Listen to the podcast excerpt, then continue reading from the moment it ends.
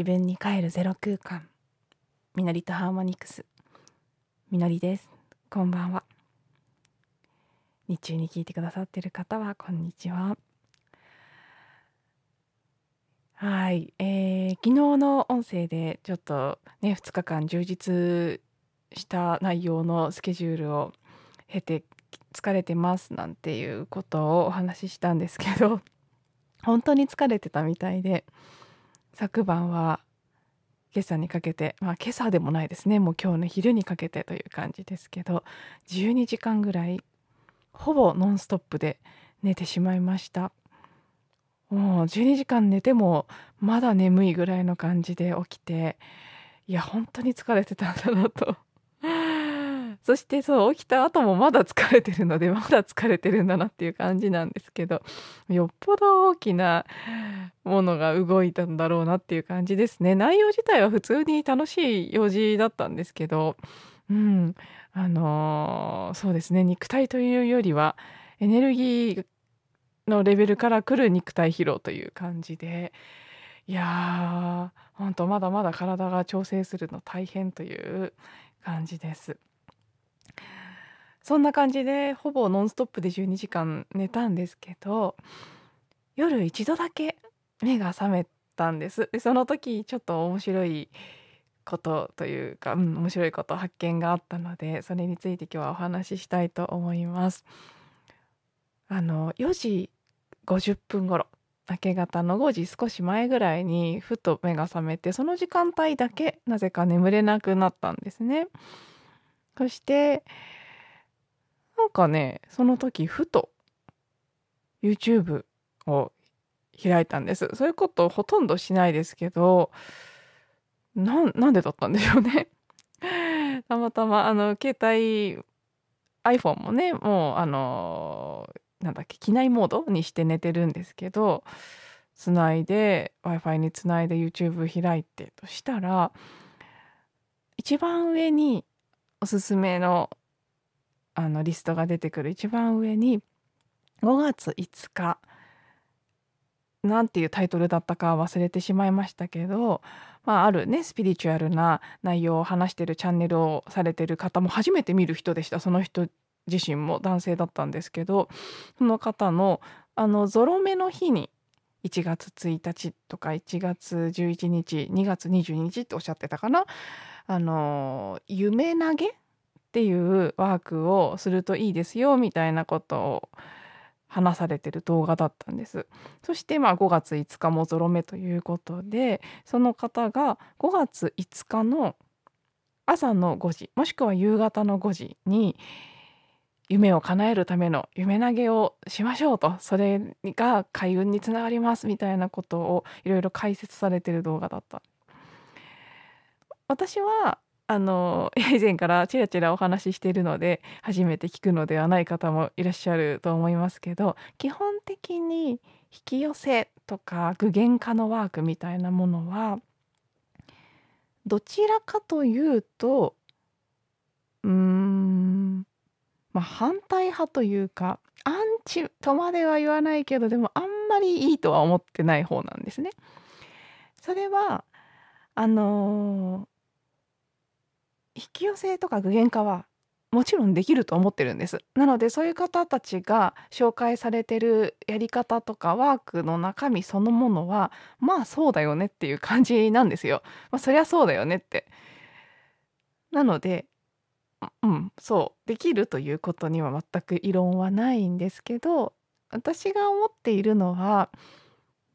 何を叶えればいいのかということを私たちの健在意識は正確に分かってないというふうに思っているのでこの認識できる数パーセントしかない健在意識の部分が私はこれを手に入れれば幸せになれるって思ってるものを引き寄せようとするわけじゃないですか引き寄せの枠っていうのは。それにはねあんまり意味がないって思ってるんですよ。引き寄せることはもちろんできる。具現化なんてもちろんできるんですけどちゃんとやれば。でもそれを具現化すればいいものを私たちは分かってないっていう前提に立っているのでどちらかというとですよ。もちろん潜在意識のレベルでは知ってるのでそれがふっと出てくる瞬間。あのまもう少し正確に言うと実は潜在意識ではなくて本当にそれを知ってるのは超意識。およびまあこのこっち側の事故ではない大いなる意志の方のうーんまあ真我と呼ばれる方ですね。そっちの部分はえっ、ー、と本当の本当のどうすれば何が私にとって幸せかということを知ってはいるけどこっちの小さな事故の方はいくら頭であれこれこうこうなれば幸せになれるはずって思ったとしてもほとんどの場合あんまり当たってないちょっとずれてるかもしくは、外れてはいないけど本当はもっと大きな可能性があるのにほんの一部しか見えてないとか結構限定的だったりすると思うんです。でそれも多くの場合私たちはねやっぱり外側からの情報にかなりこの健在意識の方は影響を受けているのでいわゆる記憶ですよね一種の記憶もちろんその過去性なり私たちの集合意識的な過去の経験から来たこれが幸せに必要なんだって思っていること。だからそれは時には未達の願望過去に手に入れたくて手に入れられなかったもので執着してるものかもしれないし社会一般的に言われている結婚とかお金とか、うん、愛とかこれが手に入れば幸せになれるって思い込まされてるものかもしれないしとにかく何らかねあの外側からもしくは過去からの影響を受けて思い込んでることが潜在意識のレベルにも山ほどその記憶っていうのが溜まっていますしカルマと呼んでもいいですけどそして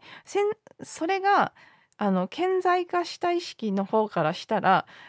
数パーセントの顕在意識なんてほとんど本当のことは分かってない上に潜在意識から上がってくるそういうカルマとか記憶の部分にかなり影響を受けてしまうので感情とか思考の部分は。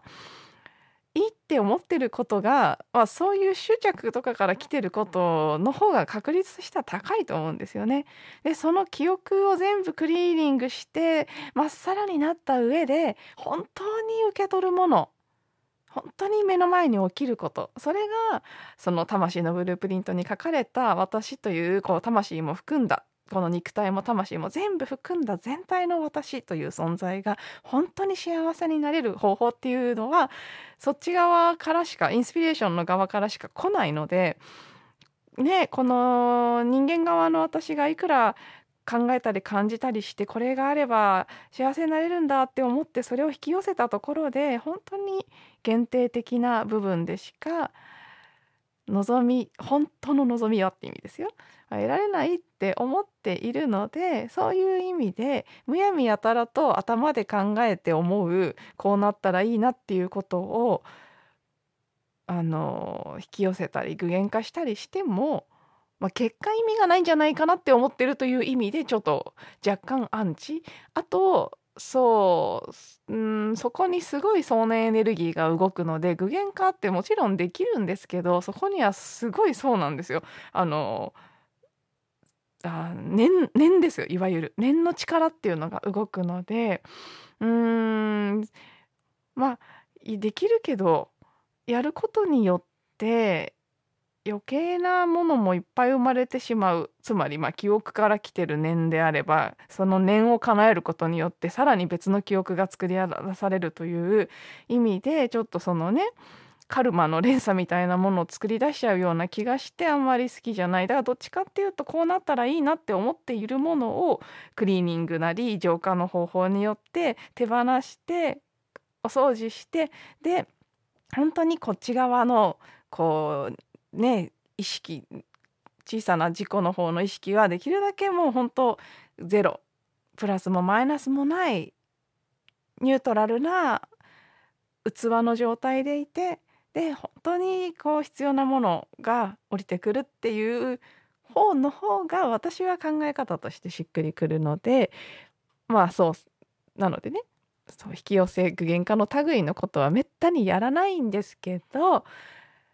なんかね見ようって思ったんです。まああの真剣に見ようっていうよりはどんなこと言ってるか2倍速ぐらいでちょっとチェックしようぐらいの感じで開いてでその方の説明を聞いてまあもちろんあのうん想像の範囲というかそうそうだね具現化のワークそういう感じだよねっていうことを、まあ、語られていたのでうんあのそうそうそうですねって感じだったんですけど。まああのー、説明うまい方っていっぱいいるんだなとかいやとにかく最近本当にこういうスピリチュアルなチャンネル増えて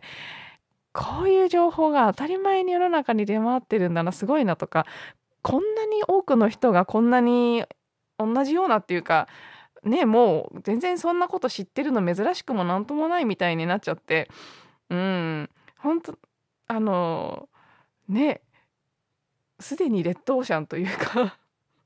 もうもはや何も目新しくないみたいになってきてるなとかいろいろ感じながら見てはいたんですけどそれを見終わってでもいやそう私はそんなに引き寄せ推奨派ではないけれどもこの5時ちょうどまあ見終わった時が10分前ぐらいでしたかね。5時手前にたまたま5月5日の5時にやるといいですよっていうワークをこんなに偶然急に目が覚めて急に YouTube 立ち上げて見ちゃったんだからこれはやれってことかなと思って試しにやってみたんです。5時に朝5時にもう布団の上に起き上がって言われた通りねその方の説明してる通りにワークをやったんです。それでやってみて気がついたというか思い出したというか自分なりにああなるほどと思ったことがあって。うーんそう。その具体的に何を叶えたらいいかっていう部分ホワットの部分ですね。どんな夢を現実化したいのかっていうところはうーんきっかけに過ぎないというかその部分に関しては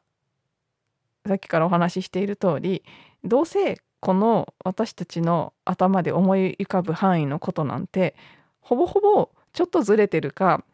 外側から影響されてるか、まあ、仮にやってたとしても結構その魂側の計画からしたら小さいことしか見えてなかったりとか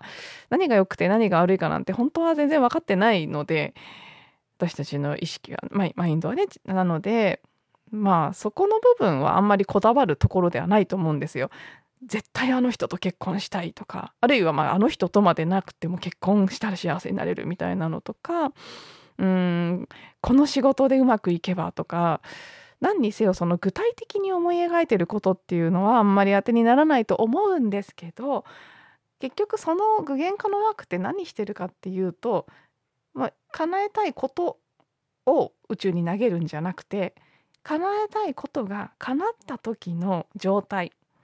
その時の感情とか体感覚とかわーって喜びが広がっていく。そのエネルギーを体中に巡らせてでそれをじわーっと1分ぐらい感じて。そしてもう一度それを集めてハートのところに集めて塊にしてそれを宇宙に投げましょうっていうワークだったんですね。まあそう具現化とか引き寄せ大体そうそうなんですけどでも改めてやってみたことであそうだと。そのそう何を叶えるかっていう部分はまあさておきと。こっちのどうなりたいかっていうね感覚感情のそこに至った時の状態っていうのを感覚として呼び覚ましてでそれを放つ。そうするとそれそのエネルギーに合ったものやっぱりあの電波と同じでねアンテナからある周波数を出すとそれのに合致するチャンネルを、まあ、テレビのアンテナとかは受信するわけじゃないですか。その放ったものを受信するっていうそこの原理はエネルギーの法則として当たり前なので私がこのこういう幸せな状態っていうのを染み体中に染み渡らせた上でそれを放ったらどうやっての「How」の部分はあのあれさっき私ちゃんと「How」って言いましたかね「What」って言ったかな「How」の部分どうやっての部分は違ってたとしても結果どうなっている「What」の方ですね。は叶うっていうかその方法のところに叶える方法のところにこだわりさえしなければ叶った時の状態を感じてそれをこのね具現化のワークみたいのを使って宇宙にまあ、オーダーするって呼ぶ人もいますし放つって呼ぶ人もいますし、まあ、あんまりオーダーとかっていうのは私は好きじゃないですけど、まあ、でもそのね周波数を出すということそのものはあこれはやっぱり必要かもしれないなって。あのあんまりそういうのをやらない派だからこそずっとやってなくてそんなことしてなかったので久しぶりにやってみたらうーんあそうそうそうこっちが大事なんだったって。こんなこんな状態っていうね感情感覚のレベルねの自分が満たされてこう喜びにあふれて私なりに思う質感人によってあの最高の思考の状態の感覚って違うんですよね。描写の仕方が。これは私のコーチングの継続セッションの初回の導入セッションの中でもやるんですけど、うん、思考体験の状態のイメージってやっぱり人によって違うのでそれを自分なりの質感で思い描いてそこの感覚感情のレベルの質感のイメージっていうのはむしろもうちょっとこう無意識のレベルから来てるものなので意外と自分のだからブループリントを知ってる部分だと思うんですよね無意識に。そこを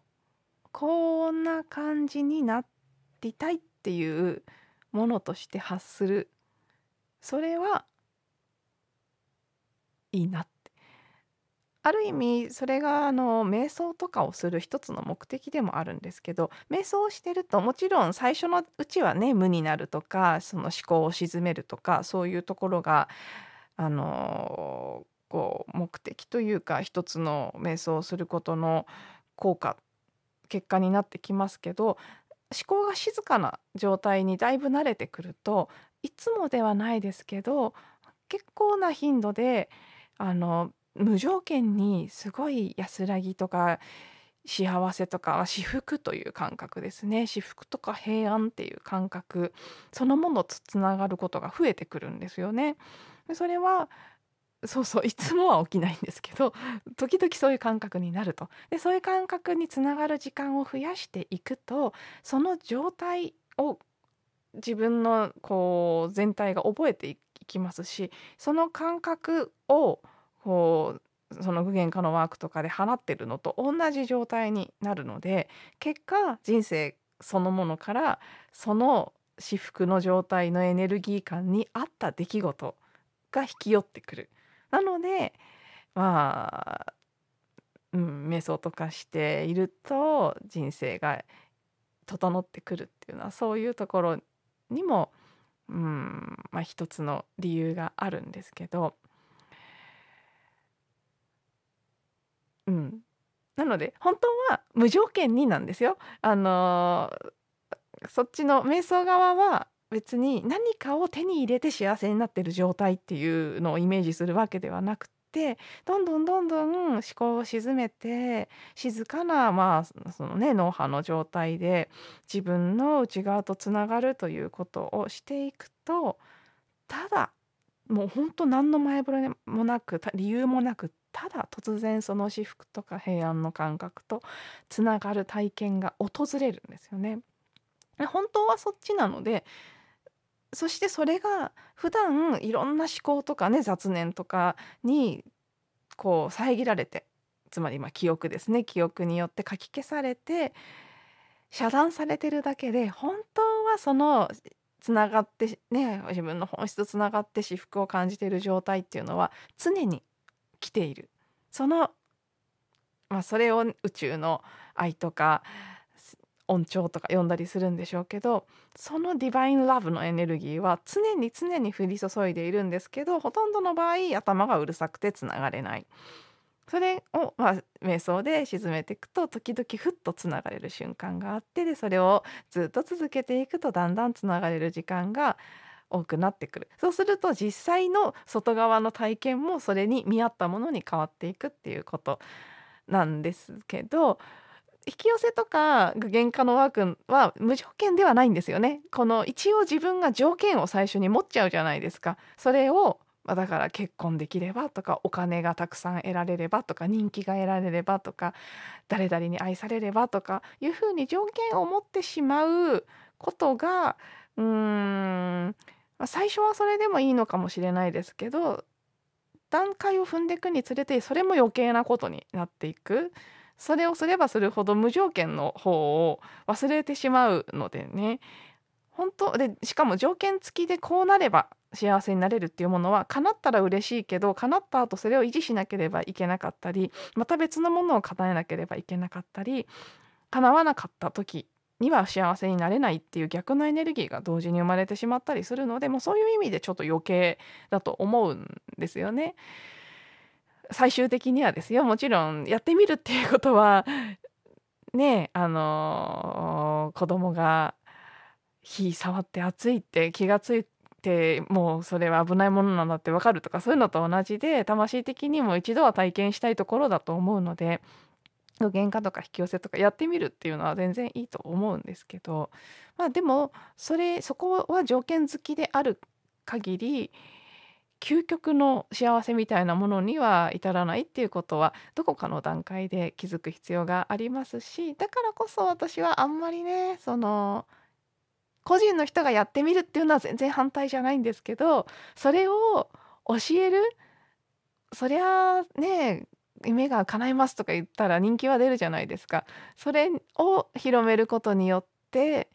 有名になったりお金を稼いだりしてる人のことはあんまり好きじゃないっていうのはあるんですね。そっち側はやっぱりあのそれ教えるんだったらその先もちゃんと教えてよねみたいななんか変な厳しさがあるので具現化はそれはできるのでその技とパワーを伝えるのはまあいいですけどそこにリスクの部分とか心の部分とかうんもっともっと大きな存在があってそこに無条件の愛とか無条件の喜び幸せというものが本当はあるんだよっていうこととか、まあ、全体が見えた上でその一部としてね具現化とか引き寄せのワークを教えでそれがプロセスだということが分かっているならいいんですけどなんかそこだけを取り出してことさらにすごいすごいっていうところを売っていくやり方はまあ好きじゃないんですけどうーん今回その久しぶりに そういうワークをたまたまタイミングよく見てしまってやってみたことでそういうこういい状態ポテンシャル可能性の周波数の自分の状態というのを体に染み渡らせて思い起こさせてそしてそこから生きるということ自体はすごくいいうん日々やっていくといいワークだなと思ったので私自身はちょっとね、あのー、そういう時間を増やしていきたいなと。もちろんねどちらかというとその無条件の方でこうなったらっていう部分を外したもう至ってる状態の方だけをイメージしてやりたいと思うので、まあ、どっちかというと瞑想のアプローチに近い方ですけどそれをしていったりあのね具現化とか引き寄せとかことさらに宣伝してそれで注目を集めたりお金を稼いだりする方に対してのいろいろな思いは私の記憶だと思うのでそれをクリーニングしてやっぱりね力パワーとね技の乱用誤用によって何か問題が起きたというものは私の過去生の記憶にだいぶ強烈に残っていてそこに対する 怒りとか複雑な思いとかそれを救えなかった無念さみたいなものは本当にすごい色濃く持ってるんですよね。もういらないだろうと思うので本当にクリーニングして手放して今回は大丈夫なんだっていうところを心から信頼したいなと思ってはいるんですけどまだまだやっぱりねそういうのやってる人見るとざわざわしちゃうのでそれをクリーニングするっていうこともしていきたいなっていうことも感じましたしうんねえ。なんか、そうですね。そんなこと思うんだったら、もうそういう全体も含めて、自分が教えるっていうところに立ったらいいんじゃないかとかっていう思いも出てきたりもするんですけど、まあそういったことももろもろいろいろクリーニングしつつそしてうん具現化のワークとは呼びたくないですけど何か本当その自分の最高の状態っていうのを感じてそのエネルギー感と一つになるという時間はもう少し意識的に増やしたいなと思いました。はい。なんかこうまとまりない感じになってしまってちょっとね意外と長いですし途中分かりにくい箇所もあったんじゃないかなという不安な思いもありますがはい。お付き合いいただけていたら本当にありがとうございます。また次の音声でお会いしましょう。